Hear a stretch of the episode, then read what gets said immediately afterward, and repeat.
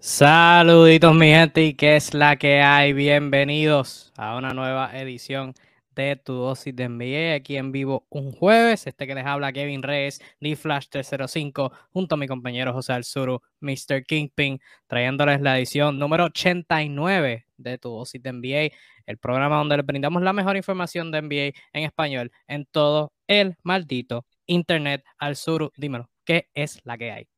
¿Cómo estás? Ok, ok, ok, amigos, amigas, este, una vez más en una edición, esta vez de aniversario. Vamos a insertar sonidos de uh, de aniversario de esta página que, eh, como lo hemos dicho, y estamos convencidos de eso, la más equilibrada de todo el fucking internet. Kevin de Flash 305, ¿cómo estás, hermano? Todo bien al sur, un modo festivo, como acabas de decir, y como pueden ver a través de la pantalla y en el título y en el post que subí este, hace unas cuantas horas. Un día como hoy, precisamente, creo que fue más como al mediodía, pero un día como hoy, hace seis años, en el 2016, luego de la mejor temporada de NBA en toda la historia, eh, un Kevin Reyes de 15 años que no sabía qué hacer con su vida, pero tenía un amor por el baloncesto creó lo que en ese entonces se llamaba NBA y MLB Discussions para el que para el seguidor antiguo esta página y si vas atrás a los primeros posts hay par de posts de MLB así que antes el principio era NBA y MLB Discussions pero ahora simplemente NBA Discussions, como dijo Arzuru, la mejor página de NBA en todo el maldito internet. Este, pero ha sido un camino largo, más ahorita pues hablaré más sobre la trayectoria de la página y, experiencias que hemos tenido y un poquito detrás de bastidores, este, a, hablarles de la experiencia y al Suru que también que comparta que ha estado los últimos dos, tres años más o menos que tú has estado aquí. Eh, prácticamente viene con la pandemia, así que yo tengo el tiempo que tiene el COVID.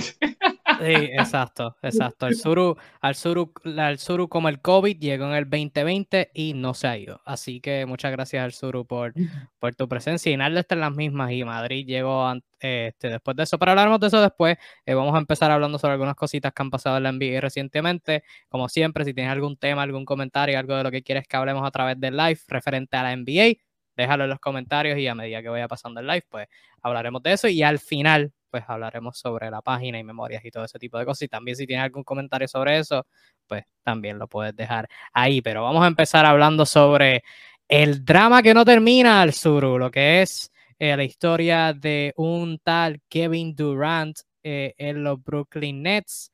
Este, saluditos a Douglas que nos saluda por ahí, que vengan muchos años más, así mismo es Douglas, ojalá este, y sigamos subiendo y sigamos teniendo el apoyo de todos ustedes. Así que gracias, gracias.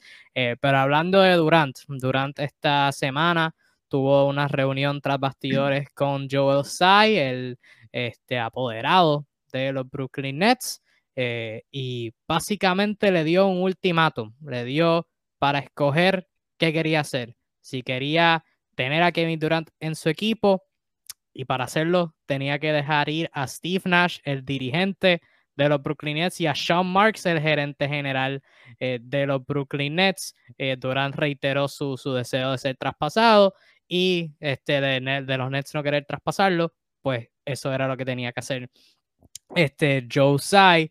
Horas después de salir ese reporte eh, inicial, y saluditos a Baloncesto de Verdad, que nos felicita. Muchas gracias, Baloncesto de Verdad, por, por esas palabras. Horas después de, esa, de ese reporte, Joe Tsai salió y en un tweet dijo, y cito, nuestra gerencia y staff técnico tienen mi apoyo, haremos decisiones en el mejor interés de los Brooklyn Nets. Así que reiterando que para mí reiteró dos cosas, pero eso se puede dejar interpretación. Al Suru, ¿qué tú pensaste de este reporte? Y en una escala del 1 del 1 al 10, ¿cuán irrelevante es? Wow. Eh, la verdad, la verdad, la verdad, la verdad, todo esto es, un poco surrealista, pero al mismo tiempo esperado. O sea, hay, cosas que nos confirman, uno, que, toda la rumorología de Twitter está más cercana a la verdad periodística que la misma verdad periodística. Este, el hecho que ya horas previas se, se, sabía lo que se iba a discutir y, y, a los minutos ya se tenía más o menos claro en cualquier medio digital eh, de manera extraoficial y luego en un simple tweet te deja eh, el dueño claro cuál es la situación, ¿no? Cuando le da el espaldarazo a, a sus empleados, en este caso desde, el punto de vista gerencial y técnico, eh, te dice cuán, cuán infiltrada está la NBA a nivel de información. Este, esto obedece también el juego de millones de medios, yo creo que bastante contraproducente, ¿no? Sin embargo, bueno, esto no creo que cambie, por el contrario, estoy seguro que va a empeorar con los años. Eh, y en segunda instancia, yo creo que esto es una oportunidad, esto no es nada intrascendente, Kevin, al contrario. Eh, en vista de cómo se han venido manejando los caprichos individuales de muchos jugadores en, los últimos, vamos a decir, cinco años, creo que por primera vez tenemos un jugador tan grande, o sea, de la magnitud eh, de un tipo como Kevin Durant, que presenta este, este, este alegato, ¿no? que puede parecernos caprichoso o puede parecernos legítimo, opiniones van, opiniones vienen, y estoy convencido que la dirección que toma el equipo puede sentar un precedente de cómo manejar estas situaciones. Pues. O sea, eh, eh, el tema de sencillamente respaldar a tu cuerpo técnico y tu proyecto de equipo, sacrificando no solo a tu mejor hombre, sino eh, uno de los mejores cinco jugadores de toda la liga, probablemente, para algunos uno de los mejores tres, para algunos incluso el mejor de la liga aún. Este, e, es un tema casi suicida, tomando en cuenta que este es un equipo que no es el único problema que tiene. O sea, en, segundo plano tenemos toda la temática renovación, no renovación de Kyrie Irving, que ya de por sí es otro quilombo fenomenal.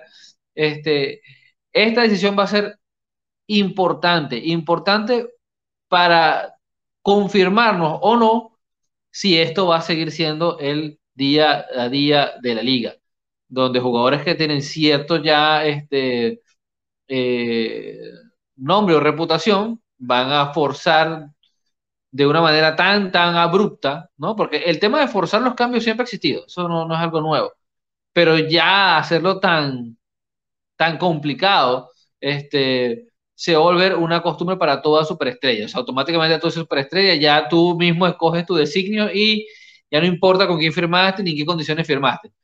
Creo que Brooklyn ahorita tiene realmente la patata caliente en las manos de este, lo que sea que decidan o cómo lo decidan, va a ser un buen precedente de cara a lo que veremos los próximos cinco años con toda seguridad.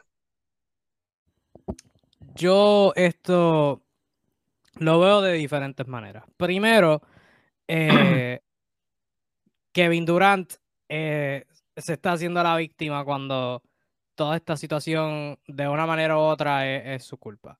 Eh, para el que tenga la, memoria corta, no se acuerde, y lo hemos hablado aquí, Brooklyn estaba en una situación horrible luego de intentar formar un super equipo con Paul Pierce y Kevin Garnett, este, Darren Williams y Joe Johnson y Brook López, eh, dieron todos sus picks de una manera increíble, lograron ser un equipo más o menos que pudiera llegar a playoffs y pudiera dar una peleita este, representaban una buena situación, tenían espacio salarial eh, y terminaron firmando a Kevin Durant, pero Kevin Durant solamente iba a venir si también firmaban a Kyrie Irving y si también firmaban a DeAndre Jordan. Eh, y el traer a DeAndre Jordan eh, trajo una dinámica rara entre él y Jared Allen, que era el joven centro titular que los Nets tenían en ese momento. Kenny Atkinson tomó la decisión inteligente de darle más minutos a Jared Allen que a DeAndre Jordan, y eso obligó a que Kenny Atkinson fuera despedido, y eso en cambio pues trajo a Steve Nash. La presencia de Kyrie Irving, pues obviamente un jugador súper talentoso, pero trajo un montón de drama este, por querer sentarse juegos, por este, cuando empezó la pandemia, pues obviamente fue una, ya otro, otro tema completamente distinto. Debido a esa incertidumbre, los Nets fueron a traspasar por James Harden. James Harden vino, parecían un super equipo, este, el mejor super equipo de todos los tiempos. Las lesiones obviamente dañaron eso.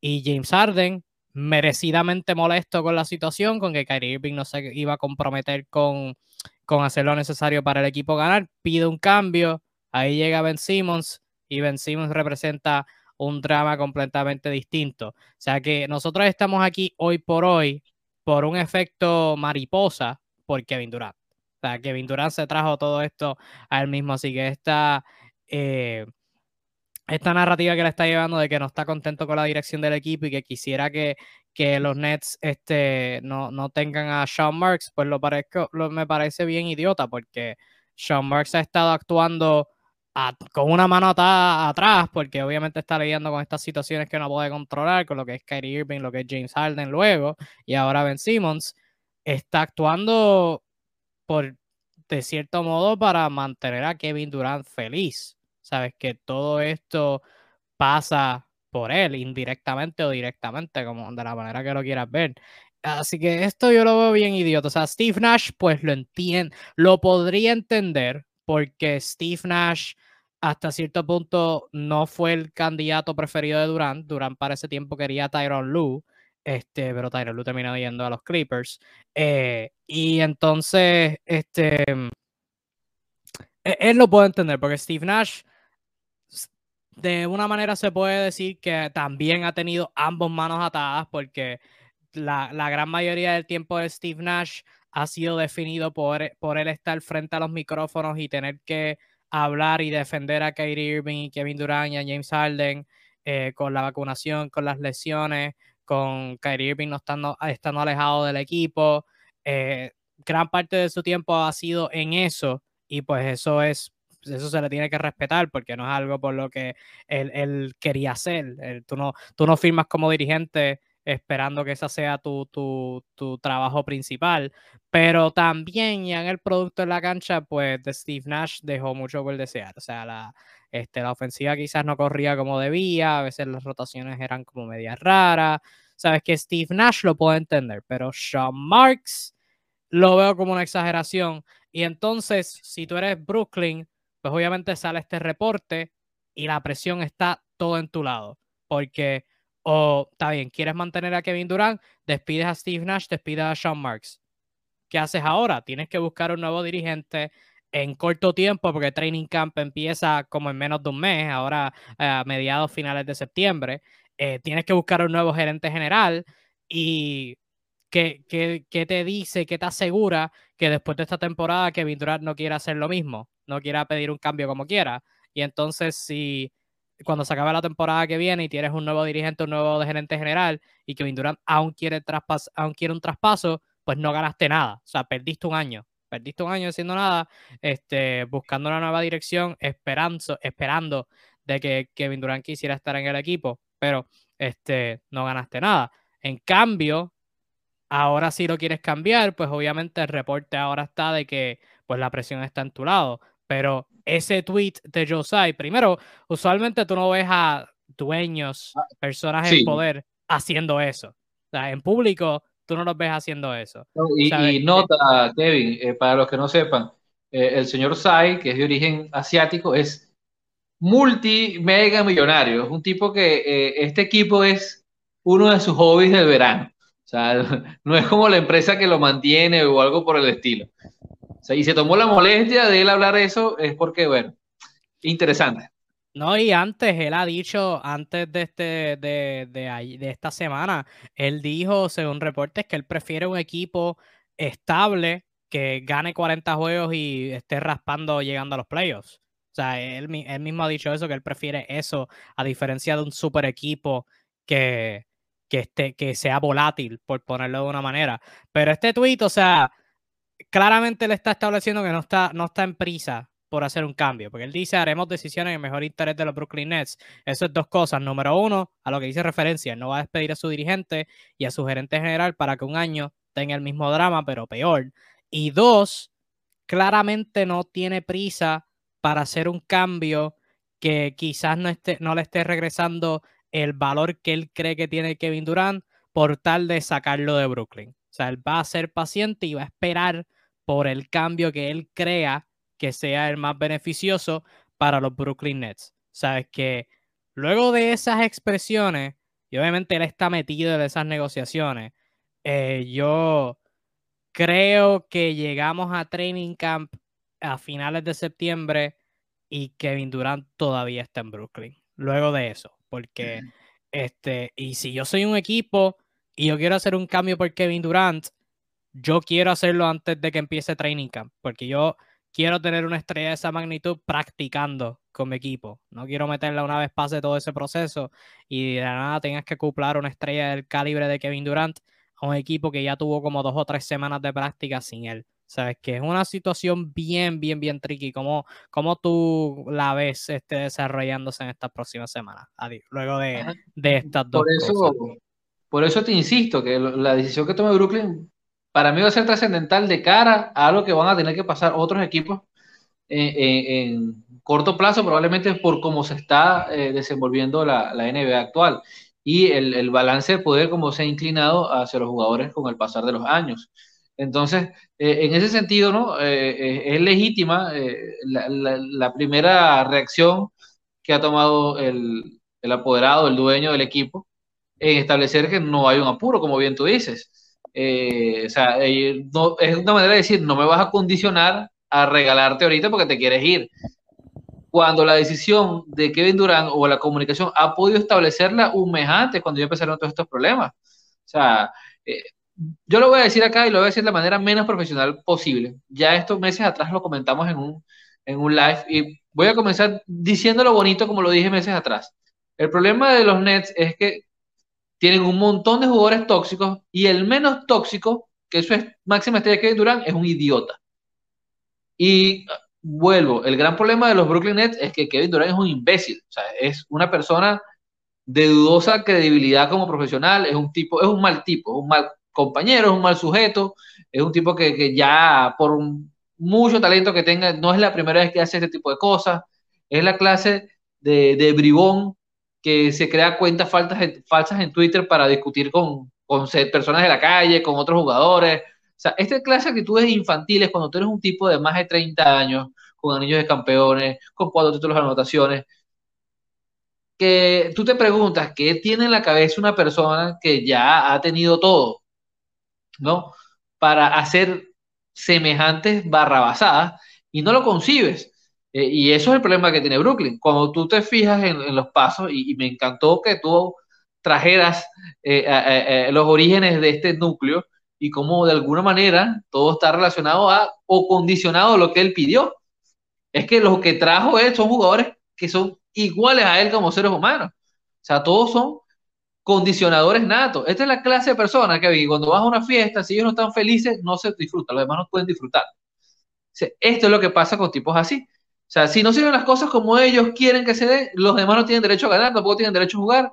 Este es el muchachito que cuando compartían la pelota en el campo, si no estaba la cosa, se llevaba el balón, se lo llevaba para su casa y los demás se quedaban sin jugar. Esto es lo mismo, o sea, podemos hablar lo bonito a nivel eh, contractual, cosas, pero este tipo de, de, comportamientos que son caprichosos, este, claramente aquí el único que pierde es el baloncesto. Uno, ¿por qué? Porque los fanáticos no deben de privarse de ver el talento de un jugador generacional, como lo es Kevin Durant, porque sus talentos están sobre cualquier discusión. Es un tipo único, uno de los mejores anotadores de todos los tiempos. Por otro lado, ningún equipo debería tener que lidiar de esta manera, en que prácticamente se le obligue a, plantearse cambiar toda su estructura de, manera tan forzada. O sea, es una situación que no debe pasar, no debería pasar de esta manera, ni en estos tiempos, de forma tan abrupta, cuando ya ha habido un proceso donde el equipo claramente está eh, lidiando con esto.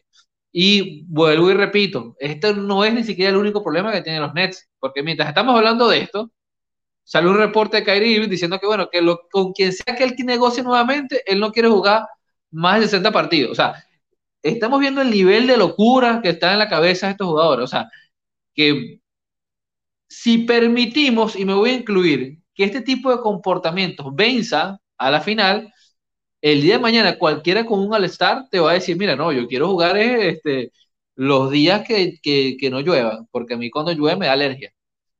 Y bueno, sí, necesito que todos los termos, o sea, me, me, garanticen que el agua no tiene gluten, pero es que el agua no tiene gluten, no, pero yo creo que me lo garanticen. O sea, y vamos a ver ese tipo de comportamientos de divos que es lo que realmente a mí me preocupa, o sea, porque ya con los sueldos estratosféricos que creo que la, la asociación de jugadores no debe quejarse mucho, porque ya ahorita el, Daniel House va a ganar 5 millones de dólares este año, o sea, ya, cualquier cosa.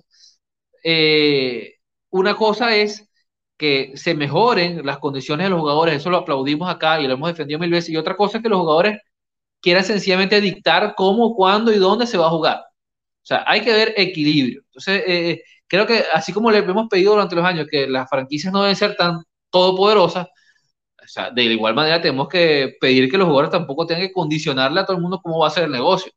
Eh, y esto porque aquí nos preguntó Luis, de hecho, fíjate Kevin, nos me pregunta sobre distintas opciones de, de cambio. Eh, nos, presenta la propuesta de, de, Boston, la posible propuesta que pueda tener los Sixers y la posible propuesta que pueda tener Miami, que claramente son los tres equipos que tienen las piezas y las condiciones para hacer una oferta. Y todas son muy buenas, pero esta situación es tan enrevesada que tú te planteas, todas estas ofertas son perfectamente aceptables y estoy seguro que las hacen y no las aceptan. O sea, así de complicado es este panorama. No tiene sentido, Kevin. Este es el gran problema, que esto se salió de control. Sí, es, bien fuerte y voy a a la de Luis ya mismo, pero antes Douglas nos comentó, cuando la amistad y el trabajo se mezclan, pasan esas cosas como lo que pasa en Nets. Y yo diría no necesariamente, yo creo que hay amistades que pueden funcionar porque yo, o sea, por ejemplo, Miami, en su prime con Dwayne Wade y LeBron. Ellos eran panas, pero, o sea, tú tienes que tener una amistad que sí, pueden, pueden chavar, pueden este, eh, vacilar, pero cuando sea el momento de la verdad, ambos tienen que tener en su mente de que, ok, este, si las cosas se ponen fuertes, eh, podemos tener unos choques y todo va a estar bien. O sea, y en Miami eso era lo mismo, Dwayne Wade y LeBron se llevaban de lo más bien, pero Luego de perder esa final contra Dallas, tuvieron esa conversación y Wade este, eh, tuvo la aceptación de que, mira, no, si nosotros queremos ser el mejor equipo, tú, LeBron, tienes que tener las llaves del ofensivo y yo voy a ser este, la opción número dos. Y eh, obviamente tienen, tuvieron más encontronazos durante todo ese proceso, pero terminaron teniendo éxito. Y probablemente hay muchas más que no me vengan a la mente ahora mismo. Pero sí, cuando tienes una amistad como la que es la de Kevin Durant y Kyrie Irving, que se llevan bien, pero cuando uno hace algo mal, el otro no, no trata de corregirlo, eh, no lo saca a luz pública al menos, pues sí, pasan estas cosas. Este, so, e, es fuerte, es fuerte. Este, y, Luis nos comentó, como mencionó el sur, las propuestas de cambio. Siendo Boston, aceptas el KD por Jalen Smart, más jóvenes y picks. O siendo Sixers, aceptas el KD por Maxi, Harry, Styball más picks, o siendo Miami aceptas el KD por Lowry, Hero, Duncan, Jersey más picks. Yo si soy uno de esos tres equipos, el único que lo pensaría es Filadelfia. Este, porque creo que, que, creo que ese trío con Harden, Embiid, KD pudiera funcionar. Este, yo creo que Harden demostró en este tiempo con Filadelfia y más con Darren Murray al mando, este, puede mantenerse disciplinado. Joel Embiid las últimas temporadas ha sido bien disciplinado y yo creo que ese es el único que pudiera funcionar. Pero de resto, Miami, si das un montón de cosas, sería KD, Butler, Adebayo y orarle a Cristo que los otros jóvenes este, sean más, eh, suban el nivel. Y ya Boston lo hemos hablado, o sea, no hace sentido cambiar a Chile por Durant si tienes una década este, entera de, contienda por delante tuyo. O sea, ¿qué, qué, pensaste de ese reporte de, Filadelfia posiblemente haciendo un cambio por KD? ¿Te gusta la idea o no? Oye, eh, para Filadelfia sería un negocio porque sería una manera decorosa de salir del contrato de Tobias Harris que, que ya tiene rato tratando de sacarlo. O sea, da esas condiciones, para ellos funciona, para Filadelfia. Ahora, ¿funciona para los Nets? Esa es la pregunta.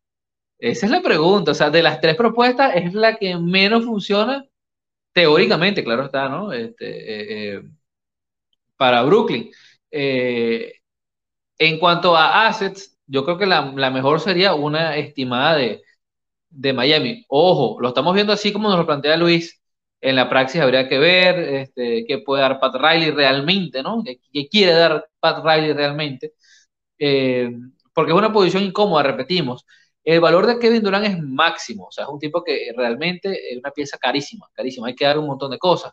Eh, la cuestión es que son tan pocos los equipos, fíjate que estamos hablando de tres, eh, que pueden dar esas opciones, que al mismo tiempo juega a favor de esos equipos que dicen, bueno, que si no te lo doy yo, tampoco te lo va a dar otro, o sea, así que mm, acepta esto.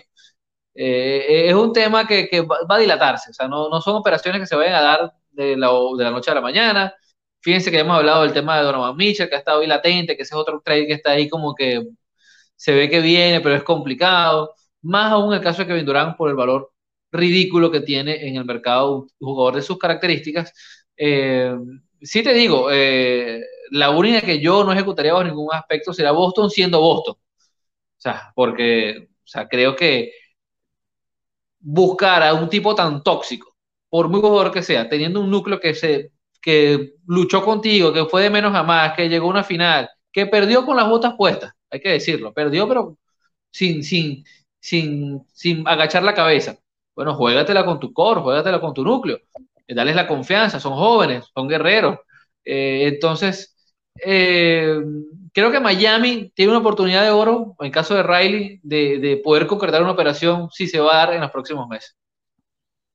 Sí, la cosa con Miami es que de nuevo no hace sentido hacer un cambio por Durant si vas a diluir tu profundidad tanto, porque el punto de traer a Durant es que quieres tener un contendor para el campeonato, y si terminas dando a Lowry, Hero, este, Duncan Robinson, pues ahí se te fue tu armador titular, se te fue tu sexto hombre, este, y se te fue un tirador que, que puede, que puede meter la bola este, de vez en cuando, ¿sabes? Que, que esa sería mi, mi, cosa en ese aspecto, que este, quizás tratar de manobrear, con los picks o algo, no, no sé. Este, pero saluditos a Arnaldo que nos comenta que es este aniversario de mejor página de NBA. Así mismo es, muy bien. Arnaldo que también ha estado con el Suro en el, en el mismo bando que llegaron junto al COVID y ninguno de los tres se ha ido. Este, Naldo nos comenta, no hago ese cambio si soy Sixers, prefiero retener a Maxi y buscar otro jugador por el resto de los jugadores de ese paquete. Y nos comenta Maxi tiene una pinta de estrella, Tybor mínimo lo saldrá como DPOI y Tobias es lo que malogra. Y saluditos al Juanillo, nuestro pana de la cueva de la NBA. Gracias por su sintonía y la de todo el mundo que está aquí en este live. Este, vamos a lo que vinimos antes de entrar a la, a la segunda mitad de, del programa, del programa de aniversario. ¿Qué te parece la situación de Colin Sexton? Porque ha habido demasiado silencio y me preocupa. Colin Sexton es agente libre con restricciones. Ahora mismo, o sea, puede jugar con el qualifying offer, que es este, jugar con un contrato eh, de un año y luego la temporada que viene ser un contrato, ser un, agente libre sin restricciones. Obviamente podría venir y, jugar este, saludable y quizás subir su valor este, de esa manera, porque ahora mismo, chequeando según Spotrack, este, su qualifying offer es de 7.2 millones. Sabes que si opta a regresar por Cleveland, pues esa sería la situación, pero digo preocupantemente silencioso porque he visto de, de muchos este, periodistas que cubren a los Cleveland Cavaliers, que están en el, en el, en la, que tienen contactos con, con, la gerencia de Cleveland. Hay quizás un, número significante de personas en la franquicia que prefieren a Caris Levert por encima de, de Corin Sexton. ¿Qué, ¿Qué, te parece la situación de Sexton y la posible sustitución durante toda la próxima temporada con, con Caris Levert? Eh, mira, eso, es, eso es un tema bien interesante, ¿no? Eh, el caso de Colin Sexton y, Cleveland eh, es algo que ya viene siendo anunciado, pues. Desde antes de su lesión, que, Cleveland ya se preveía, ya se hablaba de que la franquicia iba a escoger desarrollar como fuera a, Darius Garland por sobre él. Ya por ahí te pintaban que había ciertas preferencias, ¿no? Y ciertas dudas acerca de, de Sexton. Sexton, que bueno, es un tipo que sabe meter la bola, es un anotador, pero digamos que de resto su juego es bastante limitadito, un tipo que no, no es que haga mucho más en, otras cosas del juego y el tema de la anotación es condicionado a unos porcentajes tampoco tan halagadores. Eh, lo cierto del caso es que todo empeora cuando tú te rompes, eh, eh, te ocurre un ACL, lógicamente querer invertir como se presume que pide su agente, 100 millones de dólares, un muchacho que Sano había dudas sobre su potencial real y, y, ahora está roto. O sea, está complicadísimo, pues. Honestamente, yo creo que no va a haber una renovación alta de, del, en el caso de Cleveland. Y más aún, el problema de fondo es que Cleveland no necesita realmente a Colin Sexton. No es una pieza necesaria. Para el proyecto no lo es. Por muy bueno que sea, aún sin los defectos. O sea, por como están ahorita, como se le ha dado ese tema, eh, esta reconstrucción extraña que ha tenido Cleveland, este resurgimiento, me gustaría más usar ese término, este, no necesitan una pieza con Colin Sexton. Tener a Colin Sexton todo el partido, yo creo que sería un retroceso a cómo está jugando el equipo, que me parece un baloncesto bien interesante, que bueno, debe ir mejorando con, con obviamente con el crecimiento en edad de sus jugadores jovencísimos que tiene. Eh, pudiese Colin Sexton ser un jugador que viene del banco y anotar, probablemente le vaya a tocar, porque lo que yo asumo, Kevin, que va a pasar es que vamos a quedar así en el punto de, de jugar con la oferta calificada, aceptar ese año de contrato y el año que viene buscarse la vida con lo que él demuestre que tan saludable pueda estar con otra franquicia. O sea, pero yo creo que los, los días de, de sexto en, la franquicia de Cleveland están contadísimos. Están totalmente contados. Eh, sobre la preferencia con Caris Lever o no, yo creo que si tuviese otro nombre que no fuese Caris Lever, igual lo preferiría. Yo creo que el, el, el, problema de fondo es que no hay feeling, no sienten que Colin sea una pieza para construir. Y si vas a pagar dinero por alguien es porque tú crees que vas a construir con él. Entonces, no tiene lógica ofrecerle un multianual de esa magnitud a alguien del cual tú no tienes certeza o no lo sientes. Este, muy mal por él, ¿no? Eh, obviamente es la peor situación que te puede pasar cuando eres joven y estás saliendo de tu contrato rookie y quieres renegociar, pero bueno, así es este negocio. Douglas este, nos comenta, ojo, los porcentajes de sección son buenísimos, más de 45% en field goal y más de 37% en triple. Yo ahí quizás difiere un poquito. No es que Cleveland, o sea, difiero con, con el sur un poquito, que no es que, no creo que Cleveland, no es que no necesiten, pero sí creo que, que podrían usarlo desde la banca, como tú dijiste, para anotar, porque yo creo que lo que más llamó la atención en sus dos partidos de play en la temporada pasada es que cuando a Darius Garland lo invadían, no había nadie más que pudiera crear y Caris LeVert hasta cierto punto pues está este, limitado en su creación porque lo, suyo es un par de driveos, un pull-up más o menos defendido, este, porque ahora mismo los únicos jugadores que Cleveland tiene que, que pueden sea, crear una jugada como tal son Garland y LeVert. Este, quizás Ricky Rubio demostró potencial cuando es que vuelva este, de, su, de su lesión, pero... Eh, andar un uso sexo, obviamente no, no, darle, no darle más de 10 millones anuales para, para ese rol.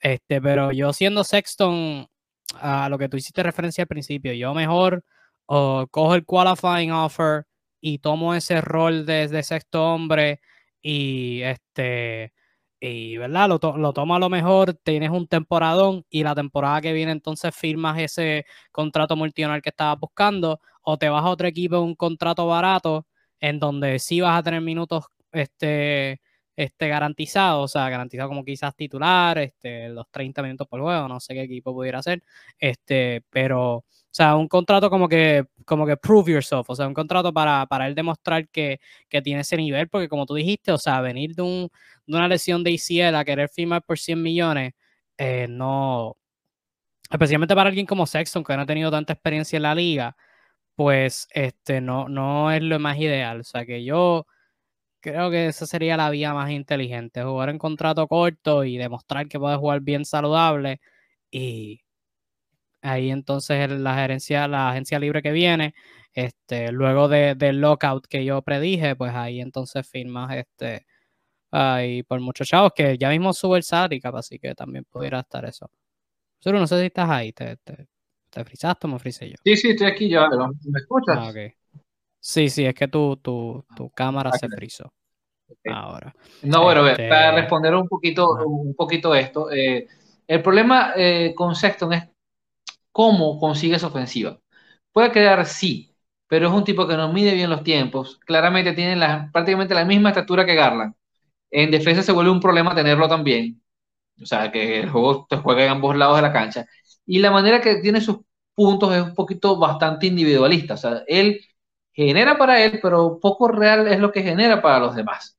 Eh, de hecho, cuando los primeros partidos de la temporada, que ya una vez le entregan las llaves del carro a Garland, que Garland maneja la ofensiva, los pocos partidos que se vieron eh, con, con, Garland manejando casi todo el usage, el usage más importante de, las posesiones, Sexton se vio totalmente vulnerable. O esos 16 partidos que jugó antes de la lesión, eh, por eso, eh, excepto la corrección de Douglas, me refiero netamente a este último periodo, o sea, sus porcentajes bajaron dramáticamente, creo que ni siquiera llegaron al 30% en triples, porque el tipo no sabe jugar off the ball, o sea, no tiene, es, no es una de sus habilidades, pues es un tipo que es para llevar la pelota. O sea, con insecto es una especie de Aaron Fox, quizás un poquito más lento eh, o, menos rápido, vamos a decirlo así, eh, pero claramente no es un, organizador, un medidor de tiempo, eh, cosa que Garland ya demostró que puede hacer. Entonces, si él pudiese jugar más off the ball, poder asumir parte del juego sin necesidad de tener la pelota siempre, ¿no? Este, o si la tiene, no solo generar para él, sino poder acoplarse más con la dinámica del equipo, puede ser útil. Pero eh, eso también a veces le pedimos a los jugadores que vayan en contra de su naturaleza eh, y, a veces se puede, pero a veces no. Pues ya es cuestión de él cómo quiera asumir la situación que tiene contractual. Si se queda esta temporada, tiene que tratar de destacar como sea, demostrar que es útil para el equipo en pos de conseguir un mejor contrato, bien sea en Cleveland o bien sea en otro lado. Eh, lo cierto del caso es que hasta la fecha, ¿no? Y probablemente sea lo que pase, le va a tocar en los entrenamientos sudársela y demostrar que está para colaborar. Pues. Es, más, demostrar que va a pelear un puesto con Caris Lever. Yo hubiera pienso que a Cleveland no, no le, hacía, le haría falta un jugador así como Sexton, sea como sexto. Yo, yo lo más, o sea, si está en Cleveland, pues sería más como sexto hombre y tienes a alguien como Levert o si Okoro empieza a meterle tres, pues ese sería tu escolta titular con los, eh, con los tres con los tres hombres grandes de siete pies en el, eh, en el frontcourt, este, con Markkanen, Mobley y Allen. Y entonces Sexton de sexto hombre para cargar la segunda unidad porque no tienen a nadie que meta la bola en esa, en esa banca. Eh, o si es en otro equipo, pues más o menos lo mismo. Este, pero veremos a ver este, qué sucede. Joseph, mi pana Joseph nos comenta por aquí que Durant se va para Houston, así que apúntenla que Kevin Durant va a terminar este, con los Houston Rockets, pero ahora sí, vamos a lo bueno, modo celebración, como dijimos al principio, NBA Discussions hoy celebra su aniversario número 6, este, no me acuerdo la hora exacta en que creé esta página, eh, pero sí, este, les puedo asegurar que tenía 15 años, al sol de hoy tengo 21, eh, cumpliendo 22 en diciembre. Y este, yo estoy estudiando periodismo y voy a... Eh, vamos a compartir cosas aquí que nunca he compartido, así que sobre la historia de la página. Así que si, si quieres escuchar eso, pues, pues nítido. Si quieres, si lo que querías era nuestra opinión sobre temas de NBA, pues siéntate la libertad de, de poder este, este, salirte del video, del podcast, pero este sí puedo decir que creé la página como que buscando una plataforma para compartir mis opiniones. Yo antes de esto, pues, este, empecé a ver la NBA, pero no tenía, no tenía redes sociales así. En el 2016 las plataformas sociales eran completamente distintas ahora, eh, a como lo son ahora. Este, y pues yo no tenía Twitter, no tenía Instagram, apenas me había creado un Facebook y estaba buscando una plataforma para compartir mis opiniones.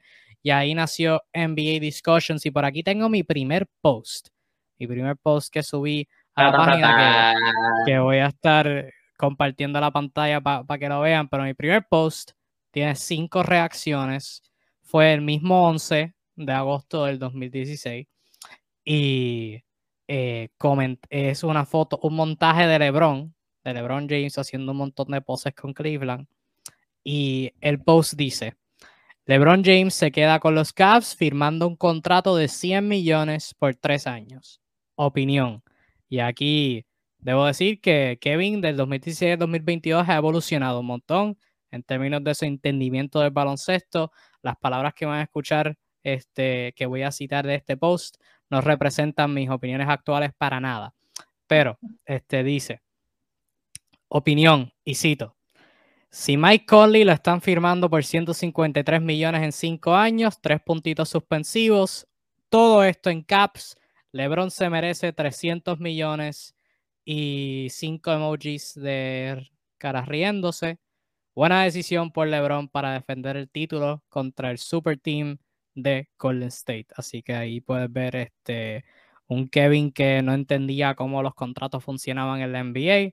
Aquí pueden ver el post eh, y ahí este, el caption sobre, sobre mí. Este, Arzuru, ¿cuál, ¿cuál, es tu opinión sobre mi opinión en ese entonces? mi, mi, opinión es que Mike Conley sí sabe cómo funcionan los contratos. sí, Definitivamente sí. Conley no ha sabido desde el principio. Este, oye, qué bonito, qué bonito recordar los inicios, ¿no? Y obviamente, ¿no? Jovencísimo.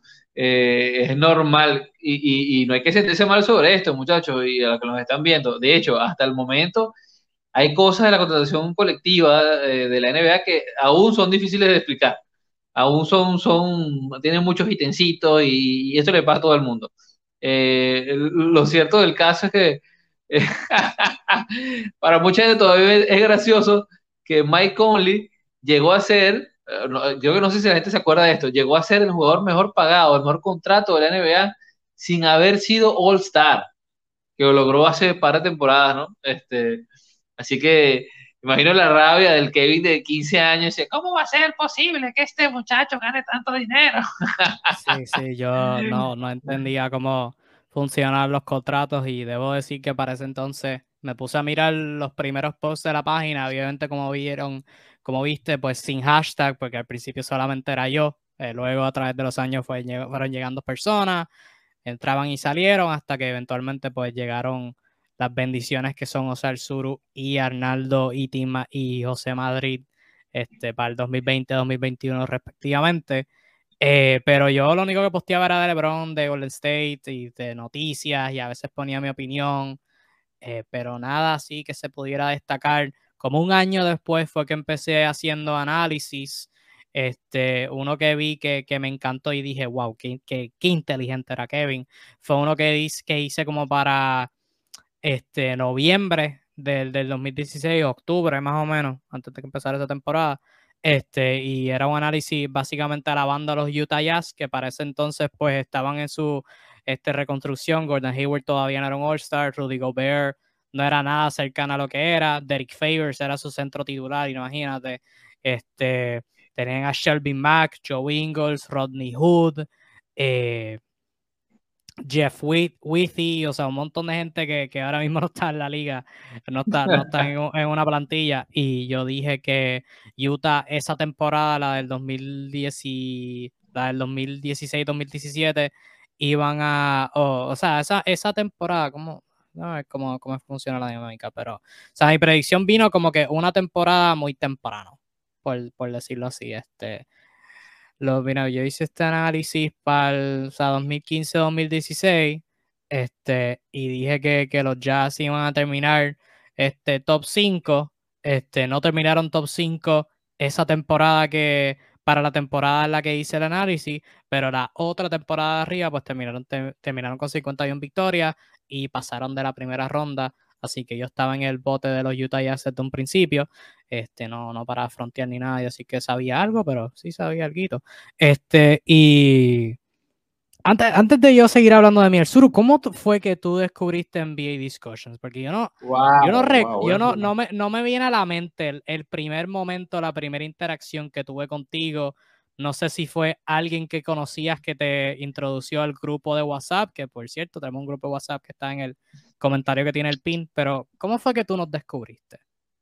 Mira, este, eh, fácil, ¿no? Primero, buscando páginas en, en, Facebook, ¿no? Yo seguía varias páginas y me ponía a los comentarios a pelear, ¿no? A pelear.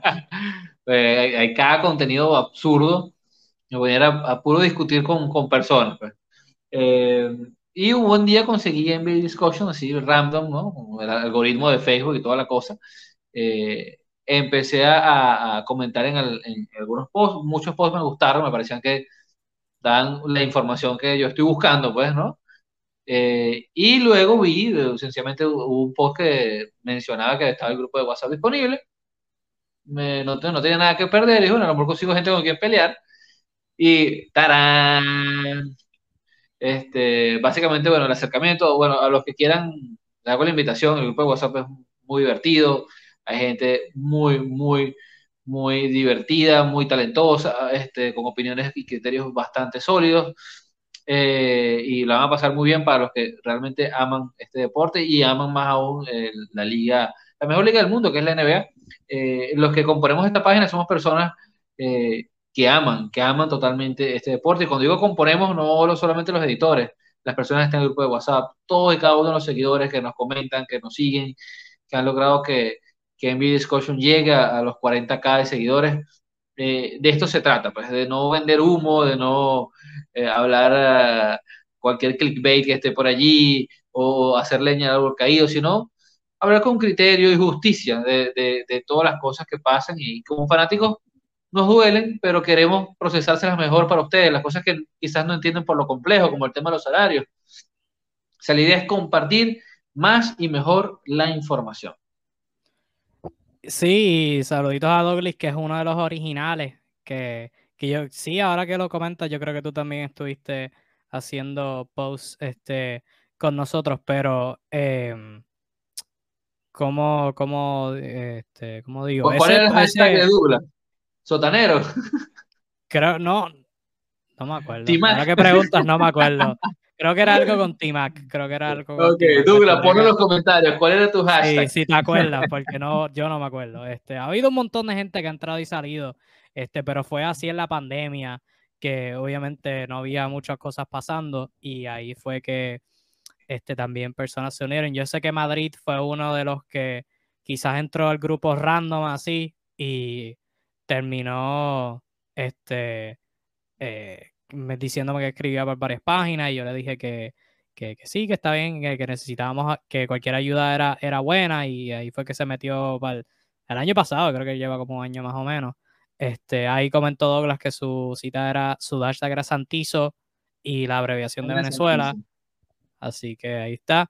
Este, y Arnaldo, yo sé que llegó por nuestro pana Tibu, la leyenda este, de Tibu, que era amigo de Tibu, y Tibu le recomendó el grupo, y ahí fue que Arnaldo entró, y yo ahí fue, ahí fue que fue que vi que que Arnaldo era uno, uno de los más que sabía y ahí le hice acercamiento y él también se metió como para el mismo tiempo del sur, no sé cuál de los dos entró primero, pero este creo que, creo que este Arnaldo, Arnaldo estaba, antes que yo, sí, estoy seguro. Sí, yo creo, creo, que sí, creo que sí, pero sí, tomó, tomó tiempo, debo decirte, tomó tiempo la evolución esta de ser la mejor página este, de NBA en español, porque como te dije al principio, yo posteaba un montón de, de LeBron, de Jordan, del debate entre LeBron y Jordan. Obviamente para ese año es que estaba bien, bien a fuego ese debate, porque como si podrás hacer, si existe la matemática, agosto del 2016 fue luego de la final del 2016, luego del comeback 3 a 1 de los Cavaliers. Así que ahí fue cuando, cuando el debate tuvo su peak.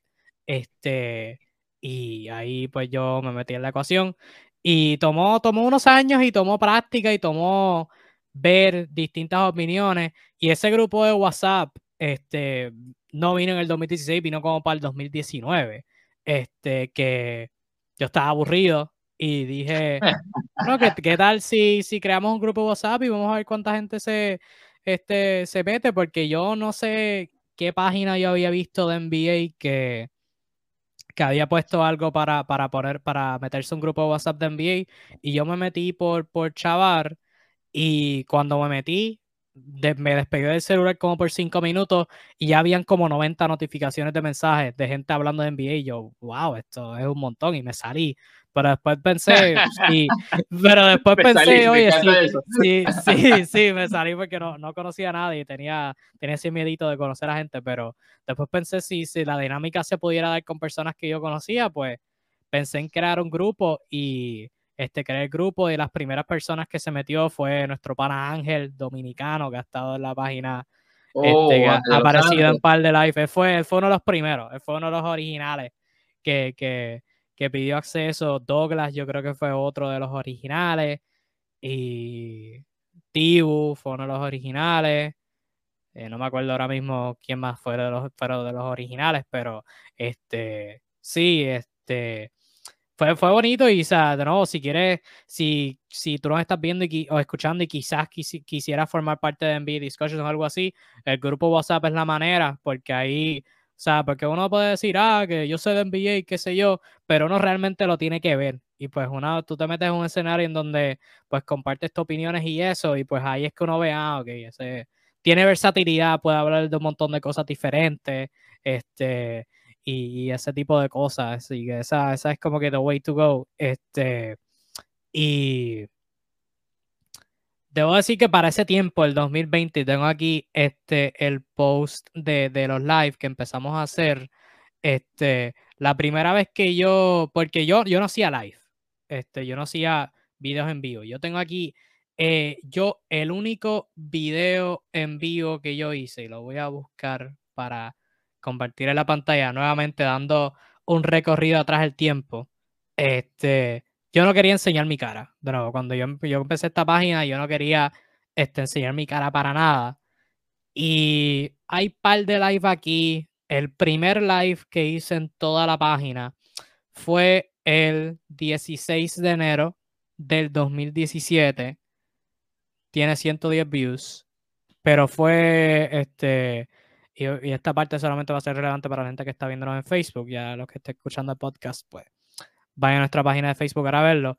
Pero fue así. Y esta cosa fue la más, lo más estrambólico. O sea, esto no fue yo compartiendo mi pantalla de, de, de Facebook. Esto fue yo con mi computadora, con mi con mi computadora en, el, en la página de Facebook y yo entonces con mi iPad, esto no es un iPad, pero por, por, por el cuestión del ejemplo, lo puse de tal manera para que tuviera el ángulo que solamente grabara la computadora en donde se viera la página y desde mi iPad fue que yo comencé el live y desde ahí era que estaba hablando. Este fue un experimento que por buena razón no volví a hacer porque este, de verdad que eh, fue, una complicación de madre. Este, y después de eso, y que se y demás está decir que no quiero, no lo, no lo he vuelto a ver porque no, no quiero escuchar qué que, que freaking opiniones yo habré dicho en eso. Pero el primer live en donde yo enseñé mi cara fue en este live con, ah Dios, mira, mira quién sale aquí, con el gran José Alzuru y con el oh. gran Ángel de los Santos, un tal 25 de septiembre del 2020 durante los playoffs. Yo no sé si tú te acuerdas de esto, pero cuando, estábamos, haciendo, cuando estábamos haciendo los watch party de los juegos de esos playoffs, como, ¿verdad? Como hemos dicho, fue durante la pandemia, la temporada estaba atrasada, son octubre y para septiembre era que estaban las finales. Esto es de el quinto juego de la final del este entre Miami y Boston. Y esto fue, yo me divertí un montón haciendo esto y teníamos un montón de views. Hay uno de estos que hicimos de, de la final, que tiene, que es el live que hemos hecho que tiene más views, tiene como 5.6 mil de views. Este, y debo decir que un montón, un montón de los views era gente entrando y diciendo, ah, ¿por qué no tienes el juego? O que no tienes energía para ser narrador. Y yo, cabrones, esto no es ni una narración del juego, ni un live stream del juego. Esto es simplemente ver el juego y dar nuestras opiniones, ¿ok? So, shut the fuck up. Este, pero... Una fiesta, es una fiesta. Sí, literalmente. Y era como que viendo el juego y yo hablando, yo lo tenía hablando en mi televisor, so, obviamente como se puede ver aquí, pues yo estoy grabando ahora en mi escritorio pero aquí a mi lado, como puedes ver, está mi cama. So, y mi televisor está ahí atrás. So, para todo esto watch party, yo cogía y me sentaba ahí, en esa pared, con una de esas de aquellas almohadas en mi espalda, para que no me freaking doliera la espalda. Y pues tenía el televisor de frente. Eh, y era, debo decir, bien incómodo estar ahí sentado por dos horas este, porque este live duró 2 horas y 49 minutos. So, este, estar en esa pose sentada por casi 3 horas, este, hasta la madrugada, eh, viendo, viendo ese juego. Pero debo decir que, que este, me divertí un montón. y fue la primera vez que yo vi como que, coño, este, esto de hacer live, este, puede, puede llevarnos en una buena dirección. El live que más, que más views tiene es este, de 5.6 mil, y aquí hay par de la final. Esto es de, por ejemplo, del primer juego, duramos tres horas y media en vivo, imagínate. Yo aquí sentado con, mi espalda en la pared, este, en la cama, viendo el juego, este, haciendo todo este, todo este formato en, en Streamlabs, que al sol de hoy no sé cómo lo hice. Si tú me sientas y me dices, ok, Kevin, setea esta página así, setea esa página así como se ve en Streamlabs, yo no la pudiera hacer. O sea que no, no me imagino cómo Kevin de 19 años pudo haberlo hecho. Este. Y de eso, pues. Este. Dije, coño, esto de los lives puede funcionar. Y crédito a Naldo, porque Naldo no está con nosotros, su horario de trabajo se, se complica para hacer los lives en la semana. Pero Naldo fue el de la idea de hacer un live semanal. Y Naldo fue el de la idea de ponerle el título tu dosis de NBA, así que todo el crédito y toda regalía que ganemos en un futuro con el nombre de tu dosis de NBA, este, muchas de ellas deben ir a Don Donaldo. Y este es el primer episodio de tu dosis de NBA, un tal 22 de octubre del 2020. Y de nuevo me pueden ver así con una cara de ridículo, sentado con mi espalda a la pared. Este, Inaldo con una clase de papada que jamás en mi vida he visto. Y mira los temas para este Pero Mira los temas, sí, Tyron Lu Tyron Lue firmando con los Clippers, Daryl Morris renunciando de los Rockets. Stan Van Gundy. Firmando con los Pelicans y no sé qué estaba pasando con los Milwaukee Bucks como para nosotros hablar de los Bucks, pero ahí están. Este, yo creo que es que habían perdido. Eh, pero el primer live que hicimos con StreamYard como tal, que es el formato que tenemos ahora mismo, eh, fue el 29 de octubre del 2020. Este, de nuevo, yo en la pared, yo quisiera ver cuándo fue que esto evolucionó a yo no estar en la pared. Eh, vamos a ver. Este, 12 de noviembre todavía estoy en la pared. 19 de noviembre todavía estoy en la pared. 3 de diciembre todavía estoy en la pared. Diciembre todavía estoy en la pared. Todavía estoy en la pared. Mira, cuando hicimos un live de emergencia de James Allen yendo a Brooklyn, todavía estaba en la pared. Eh, otro watch party todavía estoy en la pared. Ah, como para aquí. Como para marzo es que yo me salgo de la pared y aquí es donde tengo el micrófono y mira quién está ahí, al oh, Kingpin. Con mis antiguos lentes de pasta. Sí, y ahí es donde, donde ya tenía un micrófono que está por ahí atrás, pero ya obviamente tengo este que lo puedo aguantar en la mano. Este, y así hemos corrido hasta hoy la edición número 89 de Tu Dosis de NBA. Eh, ha sido una bella trayectoria, ver la evolución este, de, los lives, de la página. Yo aquí tengo un montón de libretas. Yo tengo aquí dos. Ajá. Ha, pasado de todo, ¿no? Eh, hubo hasta un robo directo. Ay, no, no, no queremos. No, no, no, no quiero hablar de eso. no quiero hablar de eso. para que tengan una idea, para que tengan una idea de lo que nos ven, lo, lo, lo importante que es para nosotros esto, que tenemos nuestra vida, nuestras actividades, ¿no? Eh, somos adultos funcionales, digámoslo así, eh, y, siempre las ganas de hacer esto, de compartir la información con ustedes es más. Eh, yo recuerdo, ¿no? En, mis orígenes con la página era difícil porque tenía un pésimo internet en la casa, tenía que salir a como que a conectarme en un, como el, patio de, mi condominio, usar los datos móviles, pegarme una pared y ligar que no pasara ningún carro, un vecino estacionarte, corneteara porque se iba a escuchar mientras yo hablaba. jugaba con apagar el audio, era terrible la señal se iba, el lag, era, las primeras versiones eran muy, muy horribles hasta que me pude mudar a un sitio con mayor internet. Y en par de ocasiones tuve que salir a la calle, ¿no? En el carro, estacionarme en un sitio con mejor señal para poder hacer los lives. Y en una de esas ocasiones, finalizando, me asaltaron y me robaron el teléfono en vivo. Este, y la semana que entrante estaba otra vez conectado. O sea que esto, esto es algo que lo hacemos con muchísimo cariño, con, de verdad nos apasiona, nos gusta y, son, bueno, parte de las anécdotas de, todo inicio eh, y sus incomodidades, ¿no? Ahora, ahora da risa, pero para ese tiempo yo estaba, o sea, yo, yo me embarré los pantalones, yo no, sabía qué había pasado. O sea, está, y, está, en el vivo y está, y está ahí en la página. Ese, ese video no se, ha, no se ha borrado, no me acuerdo qué día exacto fue. Este, pero Ah. si, si alguien que nos está viendo lo encuentra, o sea, va a ver el momento en donde la cámara del sur se mueve y para, y Ginaldo nos quedamos mirando como que, ¿qué acaba de pasar? Y seguimos como si nada. Y ahí brevemente me escribe tu esposa y dice que al sur lo robaron. Y yo, ah, ok, cool. ok, pero No, y, y- creo que están hablando de Harden, algo así, creo que algo de Harden. no, no me acuerdo. en, que- en el no me acuerdo que estábamos hablando, pero finalizamos bien rápido después de eso porque no, no sabía qué había pasado. Este, pero esos son más o menos los inicios del- de, los, de los live en esta página de no querer enseñar mi cara. O sea, yo hacía un montón de live y yo obviamente tengo este seteo con, con micrófono y todo, pero antes yo grababa con estos este, micrófonos que vienen, o sea, de gaming, que tienen, que tú te lo pones acá y tienes el micrófono aquí que, que, que sale desde, desde el headphone como tal. Con esos micrófonos era que yo grababa videos y me metía al, eh, al closet de casa de mi abuela entre medio de la ropa con la computadora y lo conectaba y ahí grababa podcast que antes hacía.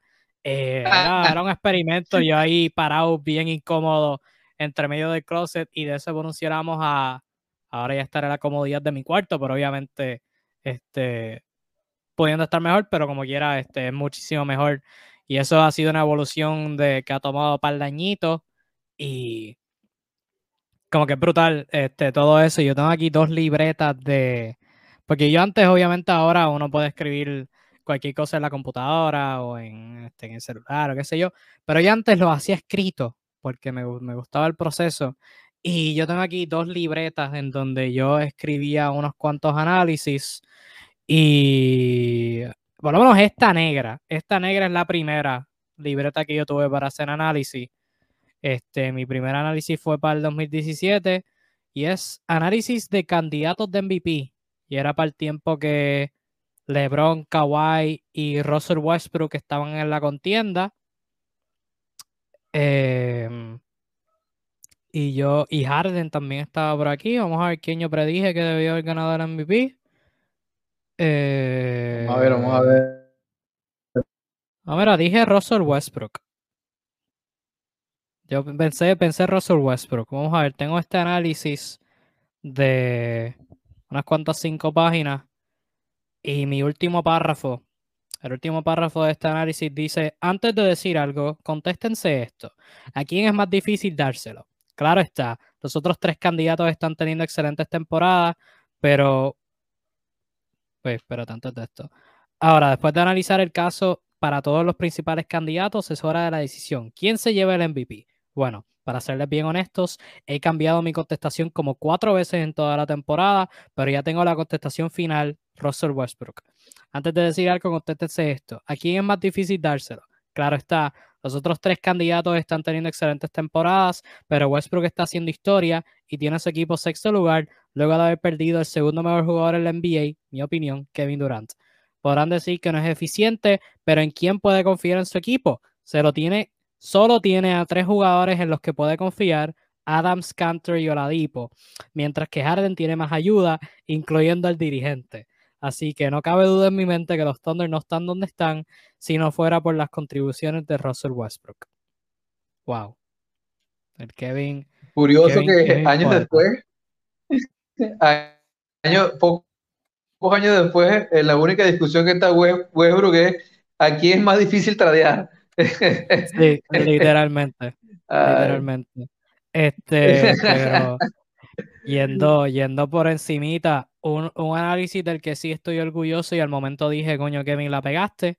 Eh, esto fue en el verano del 2017 y este análisis tiene de título ¿Por qué este equipo de los Clippers debería desmantelarse en este verano? Este, y ese fue el Wow. verano en que cambiaron a Chris Paul a Houston, así que Kevin la pegó. Eh, y de hecho, el último párrafo de este análisis me da mucha risa. Este dice: deberían salirse de Chris Paul y quedarse con Blake Griffin. ¿Por qué? Porque los Clippers necesitan reconstruirse con una identidad. Blake Griffin y DJ siguen teniendo potencial en algunas áreas de sus juegos y Chris Paul a su edad debería estar buscando ese anillo que su nombre ese anillo que ponga su nombre entre los mejores cinco point guards de la historia de la NBA. Y unas cuantas semanas después de eso, Chris Paul fue cambiado a Houston, así que este, Kevin, Kevin sabía algo. Kevin sabía algo. Eh, tengo análisis aquí analizando cada derrota de LeBron en finales. Sumamente largo, creo que nunca lo subí. No sé. Em, aquí tengo otro análisis que nunca subí, titulado ¿Por qué la conferencia del oeste es tan superior comparada a la conferencia del este? Y wow, como la dinámica ha cambiado desde ese entonces. Eh, Mira, sí, hablaba mucho, mucho de Jordan y LeBron. Este análisis tiene de título Las estándares dobles en el debate de LeBron versus Jordan. Que creo que nunca. creo que nunca. Sí, no, no está terminado. No está terminado y no lo pienso terminar porque. Señor, reprenda eh, ese tema. Sí, por favor. Sí. también tengo otro, otro análisis sin, título, sin título. Y mira que Kevin no entendía cómo funcionaba la dinámica que este análisis tiene de título Doc Rivers, el dirigente más sobrevalorado en la historia de la NBA. Wow. Oye, quiero leerlo, eso sí me interesa. No, no está, no está terminado, tiene tres párrafos. No, ni, ni, está lejos de la realidad tampoco. yo creo, sí. Pero vamos. Ay, pobre Doc Rivers. No, no, no, me voy a poner a leerlo, quizás en el futuro. Mira, yo por lo menos, este, yo estoy orgulloso de particularmente dos posts que, he hecho para la página. Uno, que es sobre Joe Harris, porque eh, creo que todavía está en el top 10 de posts con más views, que precisamente por eso, porque es de Joe Harris. no sé cómo logré levantar tanto interés por alguien relativamente intrascendente. Y recuerdo que la mayoría de los comentarios eran para decirme que Joe Harris era muy malo. Eso era para cuando, cuando estaba. Están hablando de. Eso era para sus primeras temporadas en Brooklyn. Ese exacto, exacto, exacto. Entonces, la, mayoría de la gente reclamando que, que, en el playoff no había metido no había metido buenos porcentajes, pues. Pero me llamó la atención muchísimo que se logró levantar tanto. Y el otro es un post de los que antes hacía mucho, que no tengo que seguir haciendo, que es sobre jugadores retro, eh, y fue un post sobre Alex English, que también está, creo que todavía está en el top 15 de posts más vistos. Que es un tipo que, bueno, que la historia de alguna manera lo. Vamos a decir que lo borró. Al, punto que eh, la gente habla mucho del caso de Howard, que no.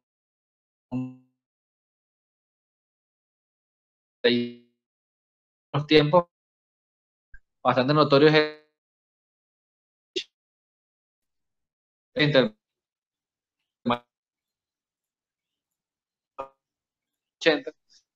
y es importante y bueno en mi caso sí sí este yo no divulgado no algo que, que realmente pudiese ser nuevo para muchas personas pues que es lo que creo yo que tratamos de no venderles el mismo contenido que todo.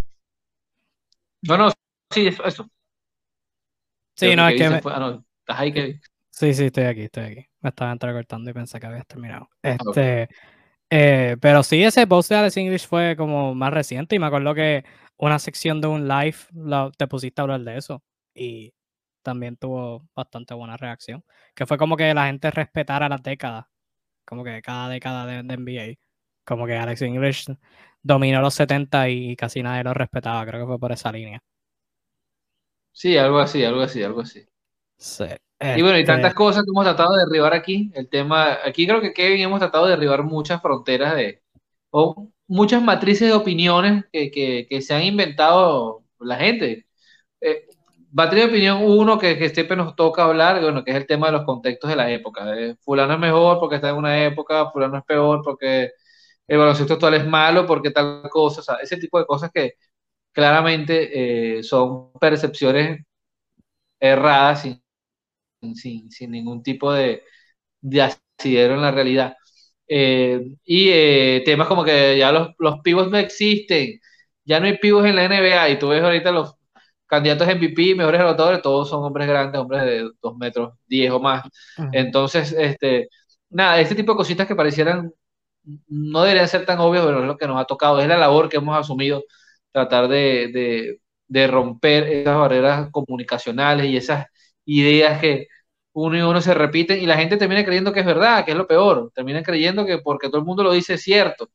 Y, no, hay muchas cosas que, que damos por sentados como fanáticos y, no son así. El tema de por qué se está ganando tanto dinero en la liga, es un tema que mucha gente a veces nos reclama, se molesta, pero hay razones, pues, y, siempre es bueno refrescarla, dárselos a entender, mira, es por esto, esto, esto. La NBA está haciendo muchísimas cosas, está en una constante evolución. Y, nada, desde esta tribuna siempre van a tener a personas trabajando en pos de que la comunicación y la información llegue lo más veraz y oportuna para su consumo. Sí, definitivamente, y, hemos mejorado, y eso es gracias a tu presencia, la de Naldo, este, y definitivamente como desde 2020. O sea, 2020 hasta ahora es el pick de la página. O sea, hemos todos activos por seis años, pero realmente esos primeros tres era yo solo, no sabía lo que estaba haciendo. Ya desde el 2020 en adelante es como que ahora sí que, que empezó. Y definitivamente, pues ahora en el futuro vamos a estar buscando maneras de como que monetizar el contenido. Y como dijo Douglas, que sean muchísimos años más este, de nosotros activos y siendo los mejores, pero este, ¿verdad? Es una, es una evolución. Este, este análisis que escribí me dio risa, obviamente sabiendo el contexto. obviamente no voy a decir todos los análisis que tengo ahora, pero los que más me, llamaron la atención viendo atrás al tiempo. Este es para cuando Ben Simmons estaba entrando a la liga. Y el título de este análisis es Ben Simmons. Es verdaderamente el próximo LeBron James. Y me puse a analizar su juego en NCAA. Y, y su, su participación en preseason. Y lo último que dije, a mi conclusión, esta es mi conclusión. Mi conclusión fue que Ben Simmons no es el próximo LeBron. Pero el último párrafo dice, de tal manera, cuando digo que Ben Simmons no va a ser el próximo LeBron, no es para decir que va a ser malo, va a ser bueno, pero se me hace difícil ver a alguien llegar al nivel de LeBron James. Para mí, él podría ser un All-Star en el futuro y uno de los mejores 20 a 15 jugadores en la NBA en dos o tres años. Sin embargo, todo esto dependerá de cuán dedicado él esté en mejorar su jumpa y a cómo Filadelfia lo use para construir su posible dinastía. Y wow, este, de, todas esas de todas esas cosas, de todo eso que, dije, lo, lo único que se cumplió fue ser All-Star. Eso fue lo único. Eso, fue lo único porque lo de dinastía no, lo de dinastía no se cumplió. Eh, lo de lo de construir el equipo alrededor de él, lo de él mejorar su tiro de afuera, este nada. No, lo de la John Pani, pero ni... Sí, Solo en práctica. En práctica. para nada, y eso increíble, increíble. Sí, sí. Y eso es más o menos, este, aquí tengo una esta otra libreta no escribí tanto, pero sí este, me fajé haciendo esto, eh, que quizás mucha gente no lo recordará, no sé, pero para el 2020 creo que fue cuando se acabó la década, que hice un ranking de las finales de la década, eh, de peor a mejor. Y este análisis lo hice de los, o sea, raqueando todas las finales, las 10 que hubo. Y este análisis me tomó unas 2, 4, 6, 8, 10, 12, 14, mm, para que, para que lo vean aquí. Voy a poner la camarita para que, para que, para que lo vean desde el principio. Este análisis de las mejores, las, finales de, de, la década del 2010. Voy a soltar el micrófono para que puedan verlo. Este, dos, cuatro páginas. 6 páginas, 8 páginas. Trabajo periodístico. 12, 14, 16, 18, 20, 22, 24, 26, Santa Madre, que mucho escribí, 28, 30, 32, 34, 36, 38, 40, 42, esto sigue, 46, 48, 50, 52, 54 y ahí terminamos. 54 páginas este, analizando las finales de la década. Este, pero ya, ya no me siento a hacer esas, cosas porque no sé. Tengo que, tengo que sentarme a hacer, hacer análisis escritos más, más a menudo. Pero sí, básicamente esa es, esa es la, la evolución de, de NBA Discussions. No tengo nada más aquí. Eh, yo creo que nada más por decir, o sea, el grupo de WhatsApp, los live, los escritos, 40 mil seguidores en seis años.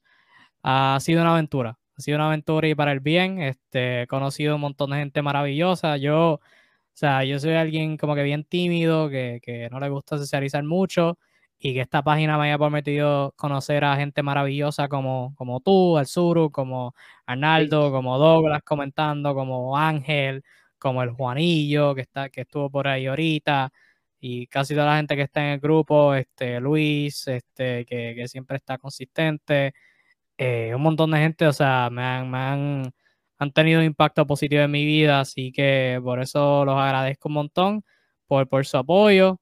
Como dijo Douglas, muchísimos años más. Tenemos 40 mil seguidores, 40 mil más vamos y vamos a seguir subiendo. Así que este, nunca, nunca había un mundo donde NBA Discussion creciera tanto a nivel internacional, porque tenemos gente que nos sigue de todos países y este, está aquí. por todo lo que lo que yo me imaginé, o sea, yo me imaginaba, coño, tener gente que me ayude en esta página, tener seguidores de distintos países, tener micrófonos, tener audífonos para grabar algún a un nivel semiprofesional. Este, y seis años después, casi todo eso se ha cumplido. Así que, este, súper, súper agradecido con todos ustedes. Así que, muchas, muchas, muchas gracias a, todos ustedes y a ti, al sur. Por, gracias, gracias. Gracias igual por, por hacerme parte de esto. Y nada, más trabajo, venimos con todo, probablemente nos van a ver en otras plataformas, eh, tratar de llegar a más seguidores, obviamente, ¿no? La temporada y con eso vienen nuevas historias, nuevos planteamientos, nuevos análisis, más posts, y ahí vamos a estar dando la batalla eh, con ustedes, pues de la mano, dándoles buen contenido, discutiendo también con ustedes, haciendo las cosas más divertidas y les recordamos que quienes quieran conocer más a fondo la dinámica de la página y y nuestras opiniones más, quizás más personales que no expresamos en todos los posts. En el primer comentario este, tienen el enlace al grupo de WhatsApp, son totalmente bienvenidos. Hay gente como la que compone la página de toda Latinoamérica. Para muestra un botón, Venezuela, Puerto Rico, y de ahí para allá, miren, Dominicana, eh, Perú, eh, Colombia, eh, mm, qué sé yo, España, tenemos a, a, nuestro amigo Jordi de España que nos escribe siempre, Así que, este, bienvenido de donde tú seas. Si te gusta la NBA, si sabes mucho o si no sabes, pero quieres aprender, NBA Discussion es la casa que debes visitar. Sí, definitivamente. O sea, si no, si no sabes o si sabes poquito, no sientas vergüenza por eso. Yo me gustaría pensar que ahora sé bastante, pero ya hace seis años no sabía casi nada. Y ahí, a través de la historia de la página, puedes ver la evolución este, hasta este punto. Así que que sean muchísimos años más, que sean más seguidores más, que sean muchísimas más ediciones de tu dosis de NBA. Este, con esto concluimos la edición número 89, ya llegamos a 90 a la próxima, ya mismo llegamos a 100 y que sean 100 más. Así que gracias a todos por su apoyo, que continúe siempre, haremos nuestro mejor esfuerzo por darle el mejor contenido posible, con cumplir nuestra promesa de ser la mejor página. Como dijo el Suro, pendiente que vienen muchísimas cosas buenas rumbo a, a la temporada del 2022-2023. Hasta aquí nuestra participación por hoy. Muchísimas gracias a todos por sintonizar y que tengan todos un lindo resto de su, día, resto de su día, una linda noche si nos están viendo en vivo y cuídense mucho mi gente. Nos vemos la próxima. Chao. Bye.